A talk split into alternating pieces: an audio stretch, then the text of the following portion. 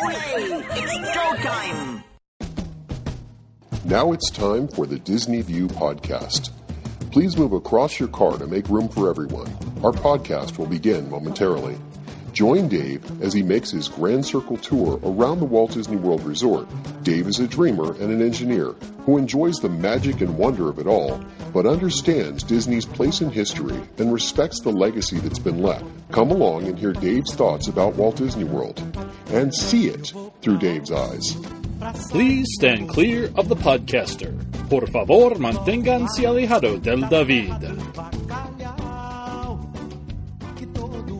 And now, here's your host. Hey everyone, it's Dave. Welcome to another edition of Dave's Disney View Podcast. As you may know, in two of the World Showcase pavilions, you can find a 360-degree film.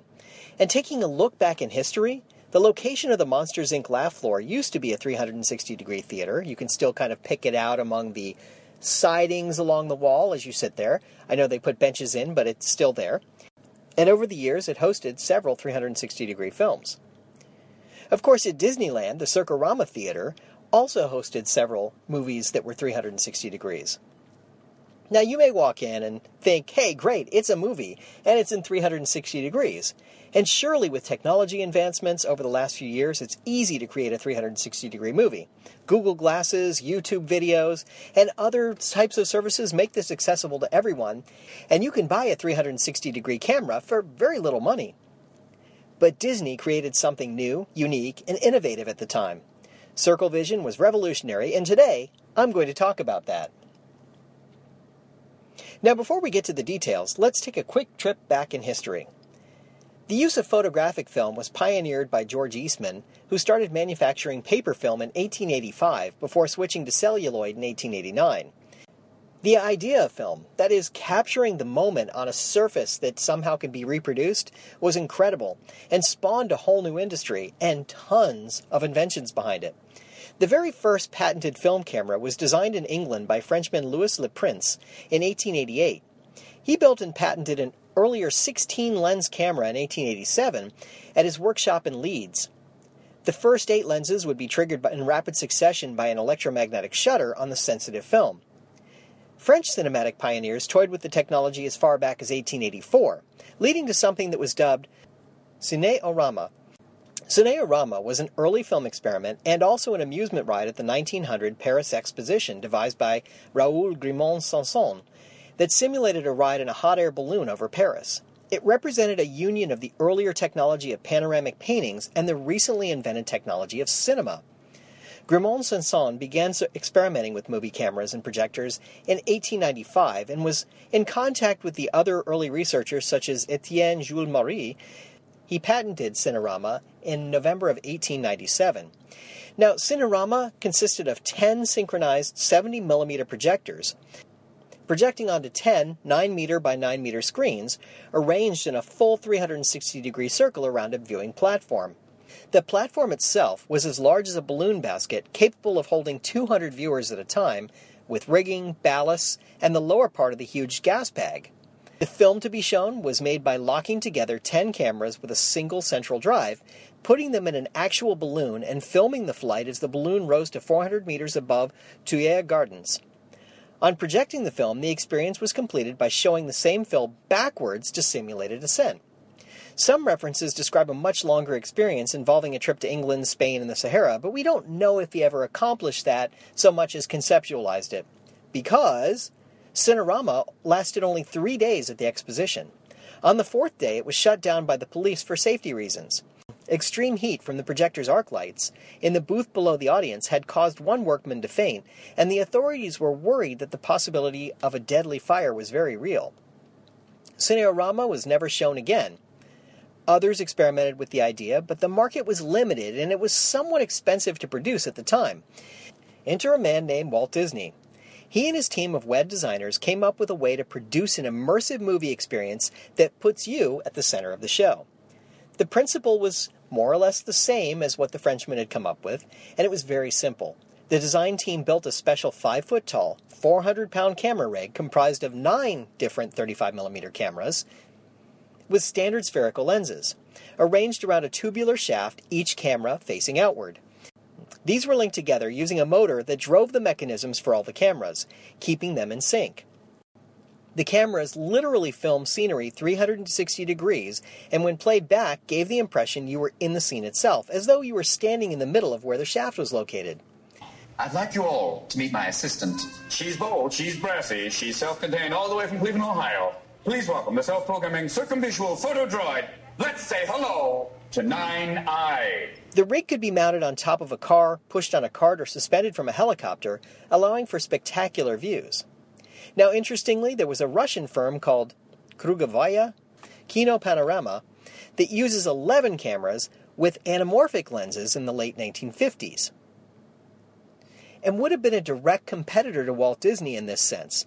The working hypothesis was that the additional cameras, plus the lens that essentially distorts the image, would improve on the technology. But it didn't, and the Circle Vision turned out to be a better solution to the problem at hand. For Circle Vision, the playback was made by showing each of the 9 films on a screen. But how they did this was kind of genius.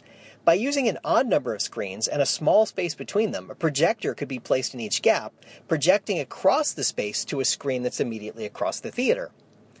The screens and projectors are arranged above head level, forcing you to look up and experience it without the fear of someone blocking one of the projectors. Now, because it appears all around you, the show designers added lean rails rather than seats to help viewers watch the film all the way around so they could turn their heads and swivel and look at it without having to sit in a seat. Or, as Robin Williams said when he did The Timekeeper, "For your safety, I've invented rails for you to lean on. I call them lean rails. Please do not sit on the lean rails, because they're there to lean on. And please don't sit on the floor. My studies show that you can experience time travel on the floor. And it's not a pretty picture in those shorts."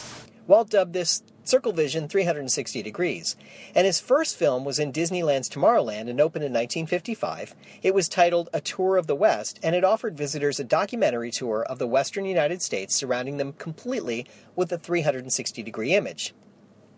Later, he replaced the film with America the Beautiful.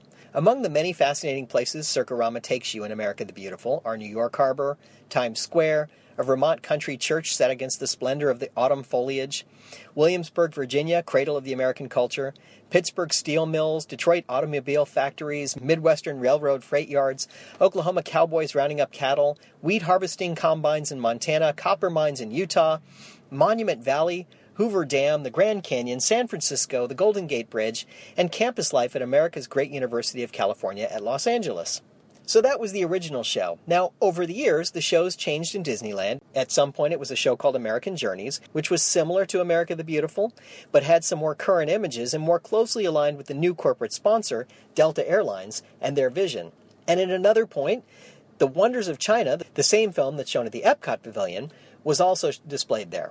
Now, in 1972, Disney World introduced it as well, showing American Journeys, then The Timekeeper, and later built theaters in Epcot for both China and Canada.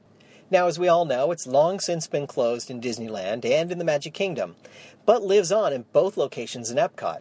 We've heard in the past that Circle Vision would be making a return to the Disneyland park with a new presentation of America the Beautiful and Circle Vision 360, though it's not currently known where the film will be presented, as the original theater was replaced with another attraction, and whether this will be a new version of the film or the same one that they had filmed previously. Now, the story doesn't quite end here. I mean, that's a nice story to understand what the Circle Vision was all about and how we got here because of the amazing leap forward that the WED designers took. Walt had much grander plans for this technology than simply installing it in a single theme park. And now, from themeparktourist.com is the proverbial rest of the story. And I want to give full credit to them, as this is an original work by Theme Park Tourist. Walt wanted to open a nationwide chain of Circle Vision 360 cinemas and to produce a range of different movies to be shown at them.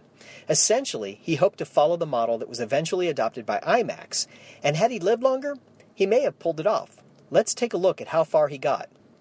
First, about the technology. Walt wanted to place viewers directly into the thick of the on-screen action, but he didn't want to rely on the flimsy, uncomfortable glasses employed by 3D movies that were flooding cinemas during the 1950s.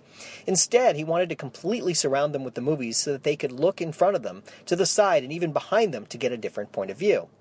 The answer was a system developed in-house, primarily by Disney legend Ub Iwerks, a man who had earlier pioneered 3D films in the 1930s using a makeshift camera setup in the back of a Studebaker vehicle. Iwerks devised a system that employed 11 different screens arrayed in a circle.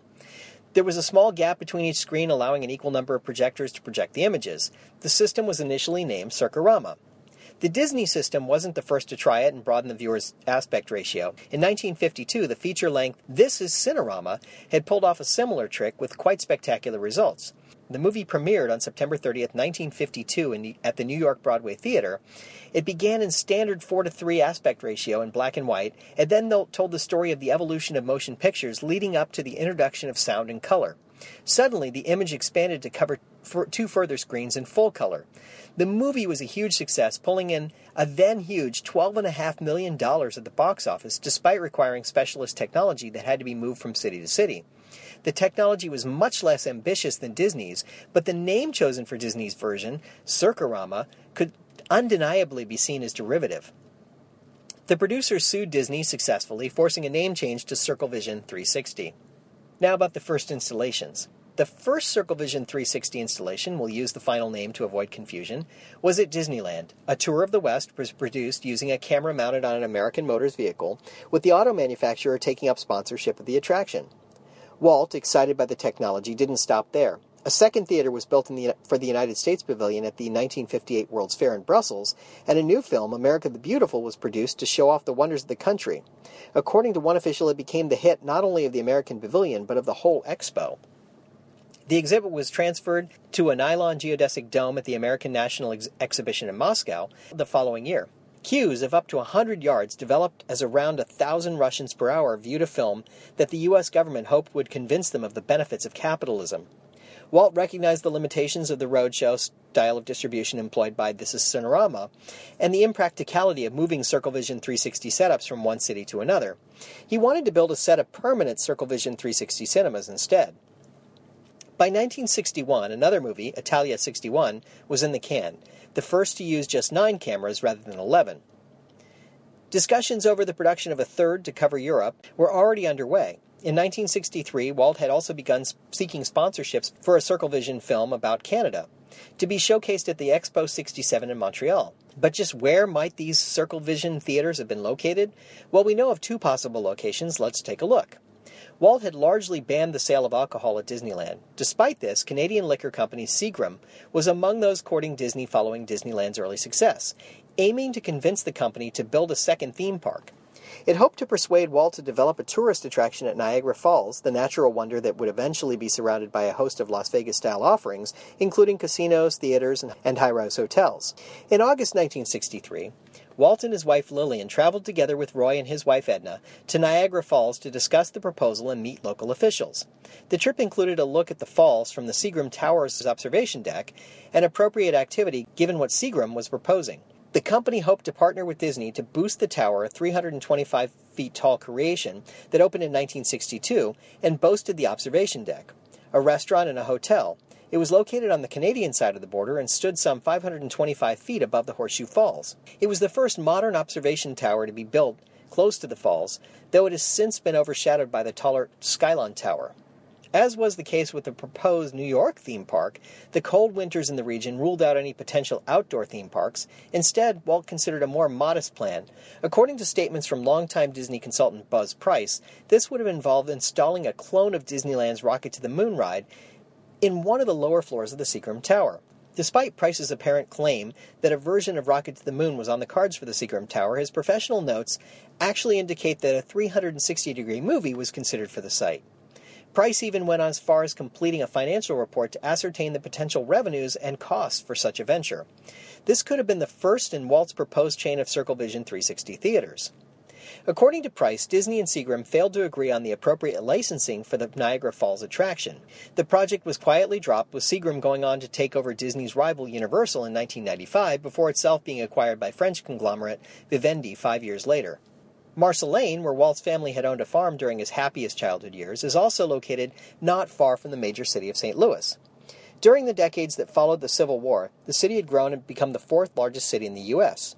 This boom period culminated with the 1904 World's Fair and the Summer Olympics, which were hosted concurrently in St. Louis. By the 1950s, the city's famous Mississippi riverfront was in a desperate state, having been hit by the dual effects of the Great Depression and the migration to outlying suburbs. The condition of the riverfront did not go unnoticed by city authorities. In the 1930s, the city began acquisition and demolition of a 40-block area, on which it planned to install a memorial to Thomas Jefferson. After the war, Iro Sarin won a competition to produce a design for the memorial, with what would ultimately become the Gateway Arch. Plans were also put in place to demolish the city's Chinatown and replace it with a new stadium for the St. Louis Cardinals baseball team. On a site close to both the arch and the stadium, the Civic Center Redevelopment Corporation hoped to build a third attraction, Riverfront Square. Featuring a range of shops and restaurants, this would cater to the millions of tourists that were expected to visit the newly revived area. In 1962, plans were announced for an outdoor mall stretching along a 300-foot strip. This would be themed around 19th century St. Louis, celebrating its history as a vital river getaway. In early 1963, the CCRC approached Walt Disney with a proposal to produce a short film about the history of St. Louis to be shown in one of the Riverfront Square's theaters. Whereas he rejected most similar proposals out of hand, on this occasion Walt was intrigued, probably due to his affection for the area. Walt himself visited St. Louis in May 1963 with the CCRC's president, Raymond Whitkoff, leading the tour. At the time, Disney's suggested involvement was limited to the production of a Circle Vision movie and possibly a second unusual ride that would have an economic potential as an amusement ride in addition to its primary transportation function. It's likely that this would have been a version of the Ford Magical Skyway or People Mover system. Eventually, Disney's involvement grew significantly beyond this, to the point where the company was proposing to build an enormous indoor theme park on the Riverfront Square site, but ultimately, no agreement on how the project would be financed was reached, and it was dropped altogether. Walt Disney died in 1966, and his dream of rolling out a Circle Vision 360 across the world largely died with him. Now, Circle Vision 360 today. Circle Vision 360 does still play a role at the Disney theme parks. The original theater at Disneyland may have been shut down along with the others at Walt Disney World's Magic Kingdom, Disneyland Paris, and Tokyo Disneyland, but travelogue-style movies that Walt envisioned are a perfect fit with Epcot's World Showcase. Reflections of China and O Canada continue to be presented in the format, playing to millions of guests every year. What an interesting story, and again, that came from Theme Park Tourist. And I just found it fascinating because it kind of fills in some of the blanks on some of the things that happened and how Walt had a grander vision. And that's the thing you can always say about Walt Disney. He always seemed to have some grander vision than anyone ever assumed. Now, early on in one of my podcasts, probably around podcast number 15, I had on Richard Fogelsong, who wrote Married to the Mouse. He talks about some of the meetings that happened between Disney and the people in St. Louis and sort of the plans that were going on there. And the problems were bigger than just financing. It had to do with alcohol and other issues as well. But they were never able to kind of pull it off and get it together. It just never really came to be what I think Walt wanted it to be. And because he was a visionary, it just never happened. And that's how Disney World came to be. So it's really kind of interesting how all these stories kind of flow together, and Walt was always looking at these different world expositions and world's fairs and looking for the best ideas and kind of lifting them or helping them or whatever it was that was appropriate given what he was doing at that point in time. It's really fascinating.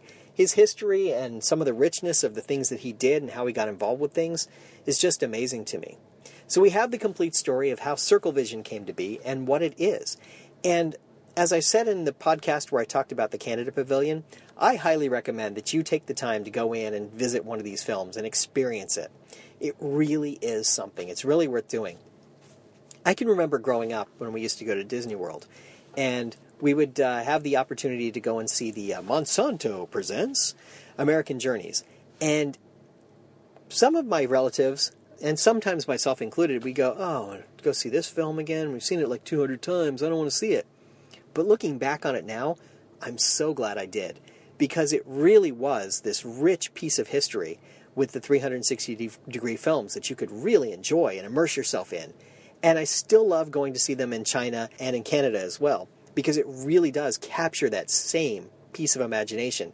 It's like actually seeing something that Walt touched. Once again, even though both of those movies were made long after his death, the technology that he invented and created, It really shows through everything that he had to do with it, and that's the amazing piece for me. Well, that is my show for this week, and I hope you've enjoyed this look at Circle Vision 360. And remember, if we can dream it, we can certainly do it. And just one last request before I let you go. If you can, please support this podcast in any way you like. I have 3 ways of supporting me. Number 1 is the easiest, and it's free. Just head over to iTunes or Stitcher or wherever you happen to be listening to this podcast and give me a quick review. Tell other people how great you think this podcast is, and it'll help grow the podcast. The second way is to go ahead and purchase one of the apps I have for sale over at DisneyPodcast.net or DisneyWorldPodcast.net. I create apps for iOS devices, so for Apple devices, your iPhones and your iPads, and I've got a couple that are Disney-related that you might enjoy. So take a look at those and see if any one of them might be interesting to you. And the third way is, I've recently set up a Patreon account. It's patreon.com/DisneyView. And if you like, just make a quick financial contribution. I'm happy to continue doing this regardless, but if you like the show and you'd like to contribute in some way, I'm always happy to take a small contribution. There's no requirement, I'm not asking for much, but if you do give me a contribution, I'm happy to give you a shout out on this podcast in the future. Hey, thanks very much, and I hope you enjoy my podcast. Thank you for tuning in to the Disney View podcast. We hope you had a pleasant stay and arrive home safely. Please remain seated until your ride vehicle stops completely. Then, gather your personal belongings and step out onto the moving platform. And yes, I know it went by so quickly, but don't worry. One of the nice things about traveling on this podcast is that the journey is just beginning. Show notes are available on DisneyWorldPodcast.net. While there, please check out some of our affiliates. You'll also find links to Dave's iPhone and iPad apps. There's an app for pin trading, one for finding hidden Mickeys, and an app for finding and tracking pressed pennies around the Walt Disney World Resort. And you never know just what Dave is working on next. If you have questions, feel free to drop Dave an email at davesdisneyview@gmail.com. Original music you're hearing in this podcast is Oslo Doom by Gilberto Gil. Of course, this is a fan podcast and in no way affiliated with the Walt Disney Company.